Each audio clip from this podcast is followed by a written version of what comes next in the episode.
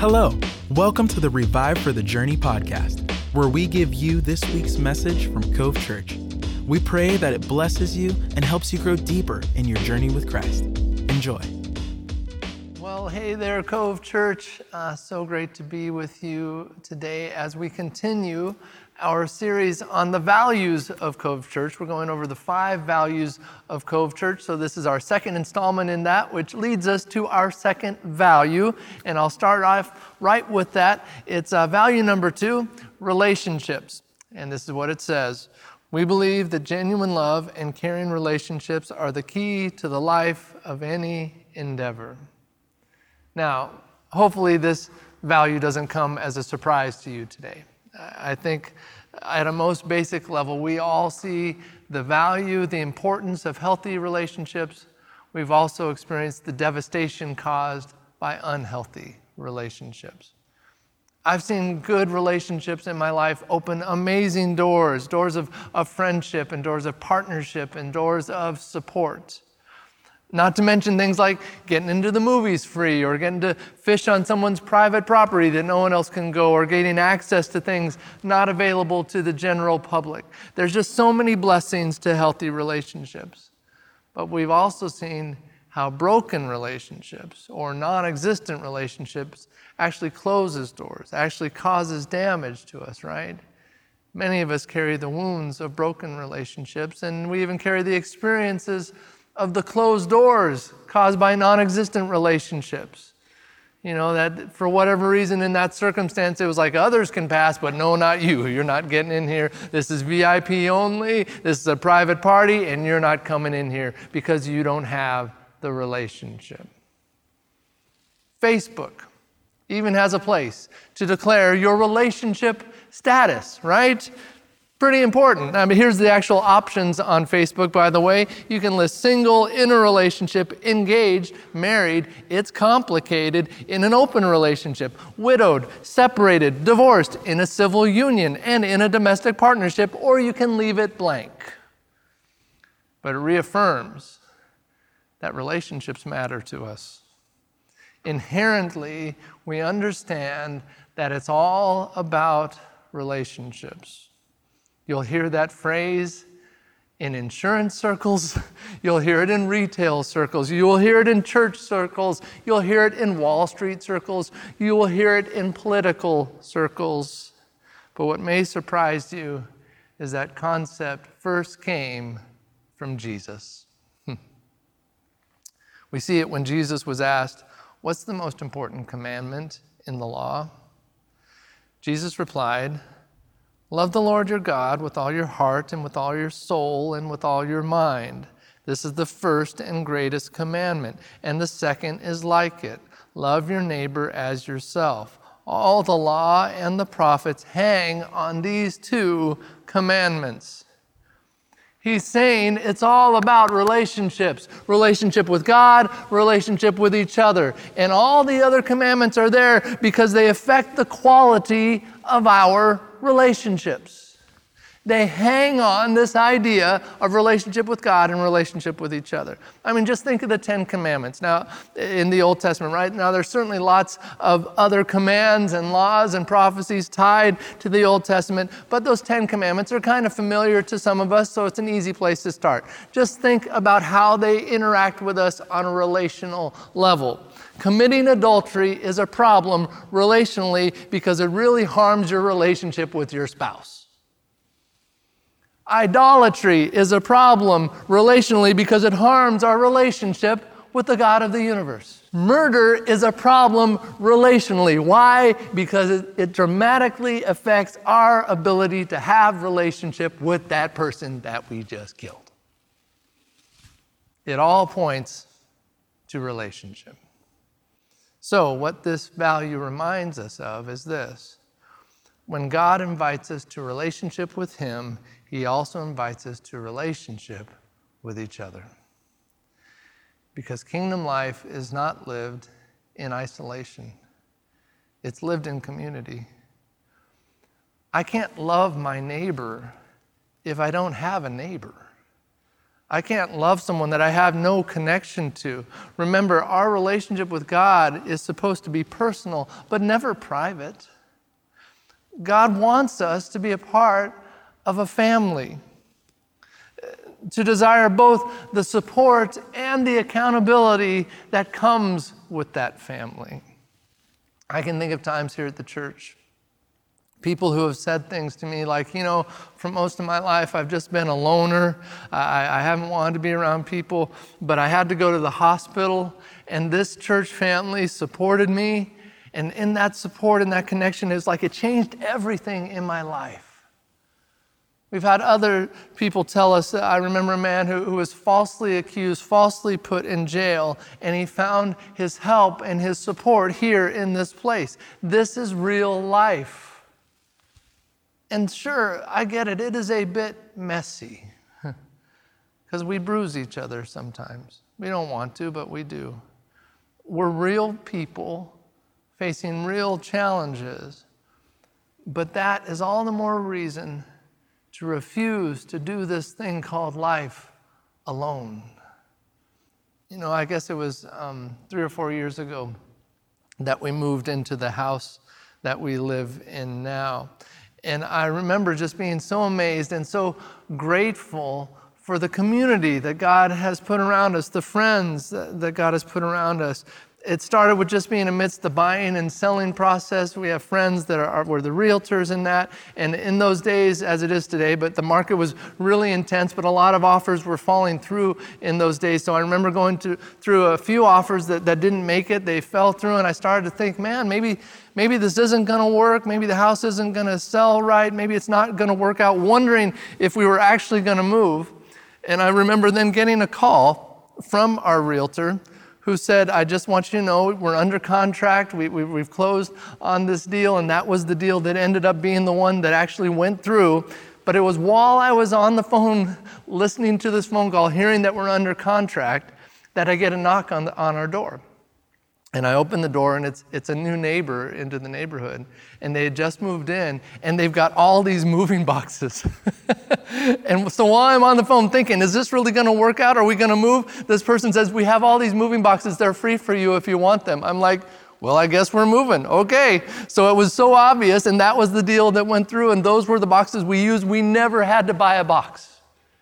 And then from the process moving forward of loading up the moving van and, and, and getting that all done, the, the amazing help we had, and then to painting the new house and getting it all ready. We had community and support in all of those things. All along the way, we were blessed with community. And, and I remember just feeling so grateful and so humbled. And, and we continue to experience that kind of life in, in so many different ways. And I find myself thinking, why would anyone choose to live this life without that, without community? But then I realize the answer is probably obvious. We get hurt, don't we? Hmm. See, as beautiful and powerful as the community of faith can be, let's be honest, We've all seen it be ugly and cruel. We have.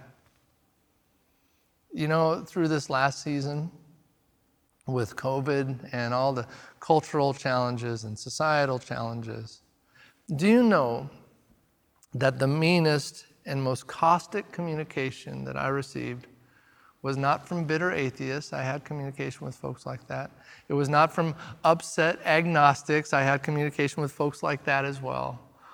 No, the harshest words that I received came from Christians.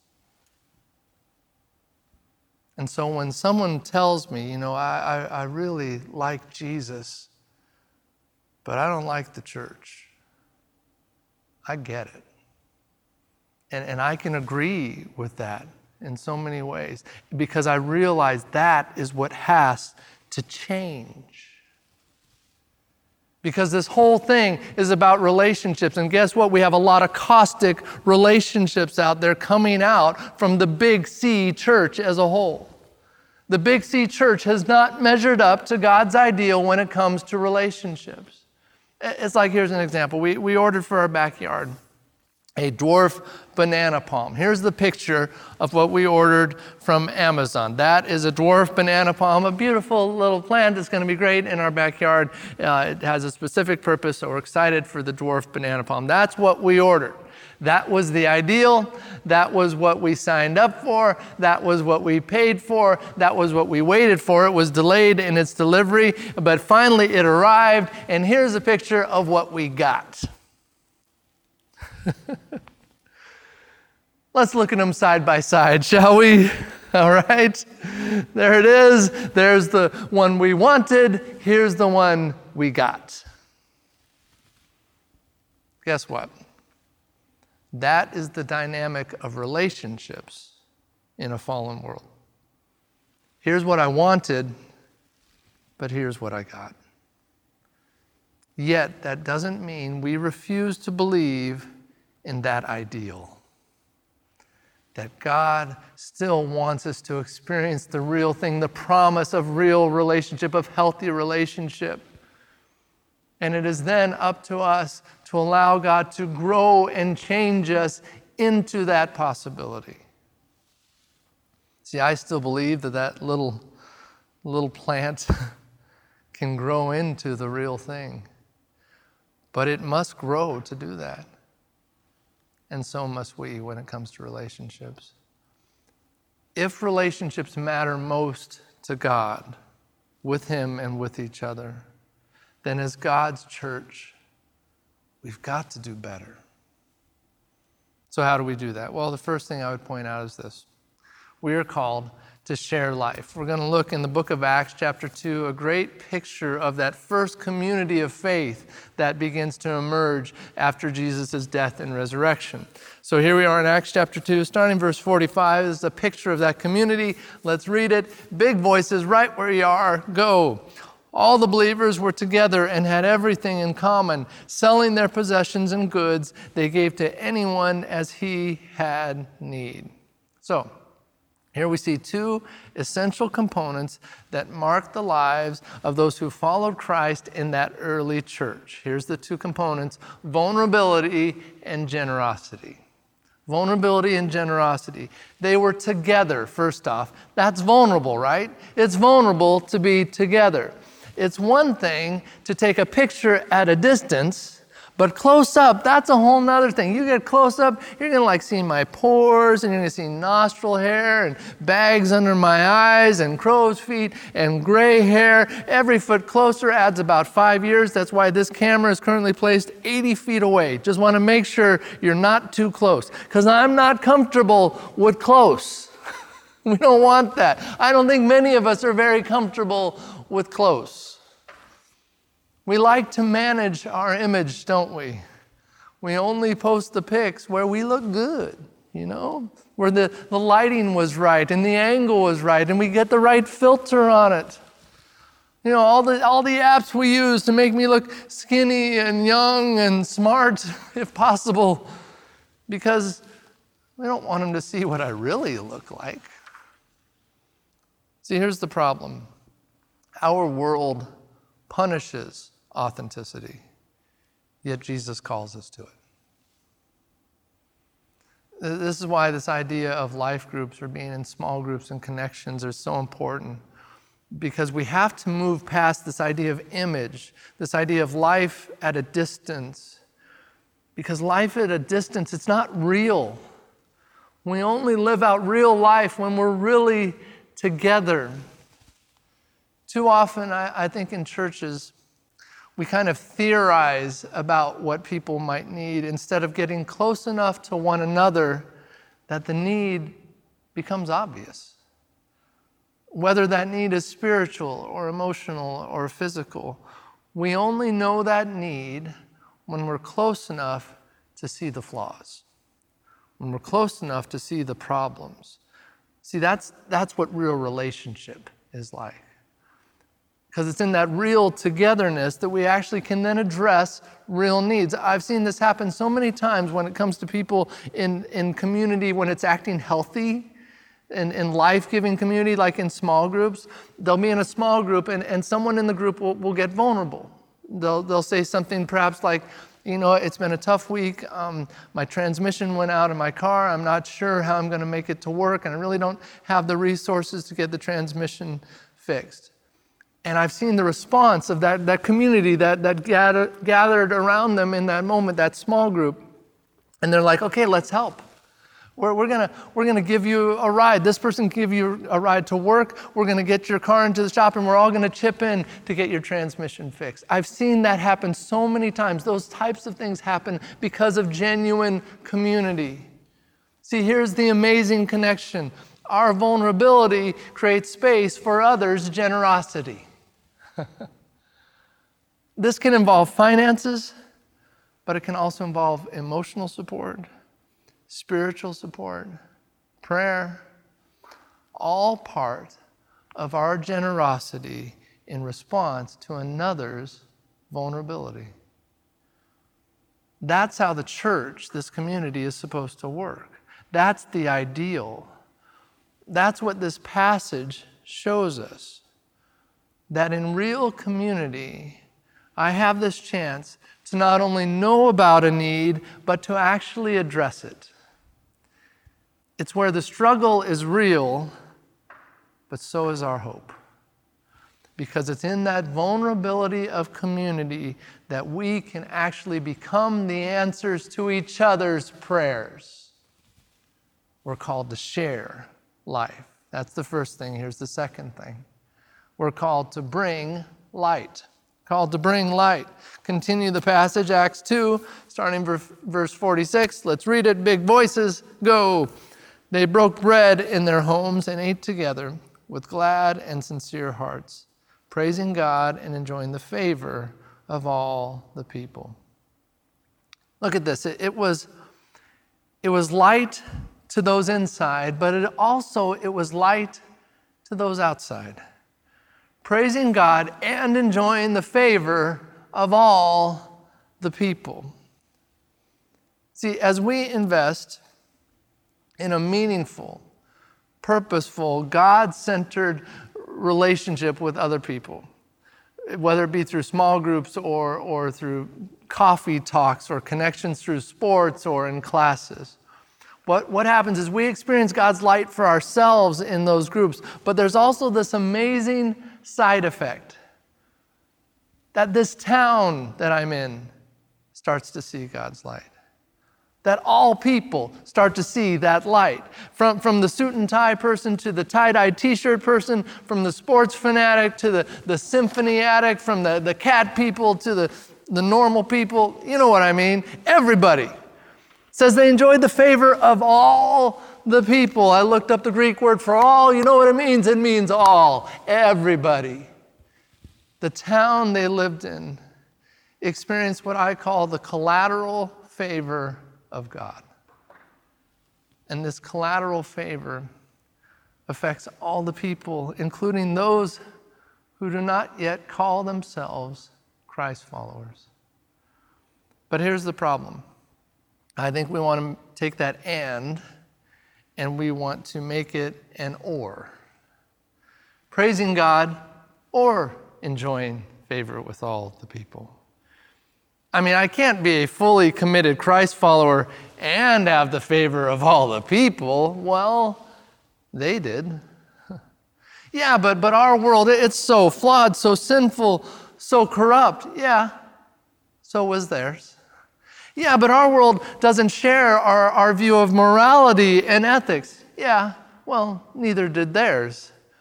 But our world is in a post Christian paradigm. They don't even know about Jesus. Well, guess what? They didn't know about Jesus back then either because Jesus was not old information. He was brand new. This was a pre Christian environment. Jesus was a brand new person to them. They didn't know about Jesus either. And yet they found favor in that church community, not just within the church, not just in the beltway of evangelicalism they had favor with the town. Now, don't misunderstand me. There will always be people that hate Christians. And there will always be a real enemy that doesn't want us to win. Jesus told us that if they hate me, they're going to hate you. Good news. There you go. I'm sure that's encouraging today. But that's what he told us. If they hate me, they're going to hate you. It's not all going to be roses. So, yes, there are going to be those who do not love us simply because we love Jesus. But we must never allow that to absolve us in our responsibility to seek the favor of our community to find and work towards inroads of friendships always. Luke 2:52 it says and Jesus grew in wisdom and stature and in favor with God and man. Jesus had favor with both. The church then needs favor with both. It seems that we're invited even compelled to grow in favor with those around us. Reminds me, um, a few years ago, we were, I was down at some meetings in LA, and uh, actually, my oldest son Ethan was with me a part of those meetings and a group of us, Ethan and there was five or six of us, we, we had a break in the afternoon and we're down in LA and so we decided we'll go to downtown Disney. We knew we didn't have enough time to make buying, you know, expensive Disneyland tickets. We didn't, there wasn't time to do that. We just had a couple hours, but we still wanted to be near Disneyland. You know, we were that close. Let's at least get close to it. So we went to downtown Disney, which is outside of Disneyland. And we're in downtown Disney and we just decided, well, let's just let's just go through security, you know, just kind of get in front of the gate, just, you know, just because we're here. And so we, we went through security and we're standing in front of the gates of Disneyland, like five or six of us, and we're just standing there kind of, you know, longingly looking beyond the gate. Oh, there's Disneyland, there it is. Yep, we can't go, but, but there it is. And while we're standing there, this lady who was, uh, who was working for Disneyland, she was one of the ticket people, she came up to us. And she said, "Hey, you guys, just what are you guys doing today?" I said, "Oh, we're, we're just uh, we're just here. We just just like being near." you know, I don't know what you say. I'm, I'm, uh, i guess we're stalking Disneyland. I don't know, but but uh, yeah, we're just we just like being close. You know, and and she said, "Well, uh, so so what's your favorite Disney character?" And I, kind of panicked. I, think I said Goofy. I don't know that he's my favorite character. He's up there, but I'm not sure. But it was you know it was a lot of pressure at the moment. And uh, she said, Well, Goofy, he's going to be coming in a parade in, in just like a half an hour. I could get you in to see him. We're like, What, what do you mean? You, you, can let us in? She's like, Yeah, I, I can let you, I'll, I'll let you in. You can, you can see Goofy, you can go on rides, you can do whatever. I can't, if you leave, I can't get you back in, but if you want in, just come on in. We're like, You're kidding. She's like, no, just come on in. So we're like, you know, grown men. We're like crying, oh, this is amazing. We're going into Disneyland. It's free. It's incredible. We're calling our friends. Guess what just happened? This is so great. We're calling the meeting that we're part of. We're going to be late. We're on Space Mountain right now. It was so great. It was so amazing. Now, I, I don't know all that went into making that possible, but I think it would include this word favor. Favor of all the people, including nice Disneyland ticket lady. This seems to me like a no brainer, but we miss this step. We forget that everything we do in life, it communicates something to our world. Everything we as a church does, it, all of it, it communicates something to the unchurched. And our question should always be is what we are doing building a bridge to those who do not yet know Christ, or is it building a barrier? My life and, and my church should build a bridge. See, People are often more open to a healthy relationship with Christ when they have a healthy relationship with a Christ follower.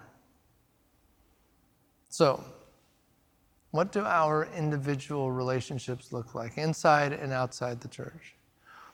What is the relationship like of our church to this town, the reputation? The heart of this church is to be about walking in the favor of our community, all of our community. because we're called to bring light. That's the second thing. Here's the last thing we're called to make room. Acts 2, verse 47, second part, says this. You can read it, big voice go. And the Lord added to their number daily those who were being saved. For this to happen, we must allow each of our lives to come equipped with an empty seat. That each of our lives would come pre equipped with an empty seat, that there is always room for one more in my life. You know, Jesus described following him as walking a narrow road, which we understand that when you're on a road, you have a, a far better chance of meeting somebody new because you're on this journey, this narrow road. Yet, too often, I think our walk with Jesus could better be described as a walk in a cul de sac.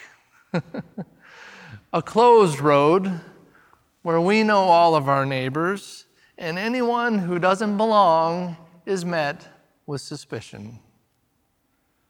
That too can find its way into church life. We can become cliquish, closed, sending the message actually, we're all full. Yet here in the early church, God added to their number daily those who were being saved, and they made room for more. In those first days of Christ's community on earth, as close as they were to each other, as much as they had walked through together, as much as they had shared genuine struggles and developed real and deep friendships, they still kept the door open to those who were being saved. They made room for more. What made the early church so extraordinary is that there was always room for those who were coming to God. Everybody. Messy people, broken people, perhaps some people that were hard to love, yet they refused to become a closed group. They refused to become us and them. So, for us as Cove Church, it means this that as a congregation, as a community, we are always thinking not just what makes things better for me, but what makes things better for someone else. It might even mean that I would forego some of what I want so I can better serve the needs of another. Huh. Kind of sounds a lot like Jesus, doesn't it? Who said, The greatest love is the one who would lay down their life for their friends. It seems to me that at times in God's church, especially in America, we've lost sight of that. And that too must change. We are called to make room. I'll wrap up with this. In Matthew 7, Jesus says something extraordinary about how important relationships are. And he says this He says, Not everyone who says to me, Lord, Lord, will enter the kingdom of heaven, but only the one who does the will of my Father who is in heaven. Many will say to me on that day, Lord, Lord, did we not prophesy in your name, and in your name drive out demons, and in your name perform many miracles? Then I will tell them plainly, I never knew you. Away from me, you evildoers. If we ever wondered if relationship matters, this says it all, doesn't it? Jesus is saying, Yeah, you did all this amazing stuff. You prophesied, you drove out demons, you did miracles. I mean, what could possibly be better than that, right? Answer the problem here is you could do all that and we could still miss Jesus. It is possible to use a name while never knowing the one who bears the name. Ministry for Jesus is no substitute for relationship with Jesus. The goal of all we do is relationship. And as we all know, relationship is messy. You know, I mentioned before when we started uh, about moving, you know. And uh, the one other thing about moving is moving shows you who your friends are. Moving reveals who your relationships are because we've all got different types of friendships, different types of relationships. We got our, our fun friends, right? And we got our work friends, and we got our gym friends, and we got our neighbor friends. But on the highest plane of friendship are the friends that help you move. That's the highest plane. And it's seen most profoundly in the moment when you remove your washer and your dryer. That's how they see that's how it's seen most profoundly because all of your friends then get to see what's underneath those appliances. when you pull that out, it is always a mess. And you'll see like lint, and, and usually there's like a fly swatter there, maybe a math book, uh, you know, like a, a chinchilla carcass. I mean, you'll find stuff under the washer and dryer. It gets real when you remove the washer and the dryer, it's messy. And yet, your best friends are there, right there, in the midst of that vulnerable and messy and ugly moment to help you move. We all understand that relationships are messy. And churches are all about relationships. So, guess what? Churches are messy. Yet, the message is worth the mess. The gospel is worth the grief. Souls are worth the sacrifice.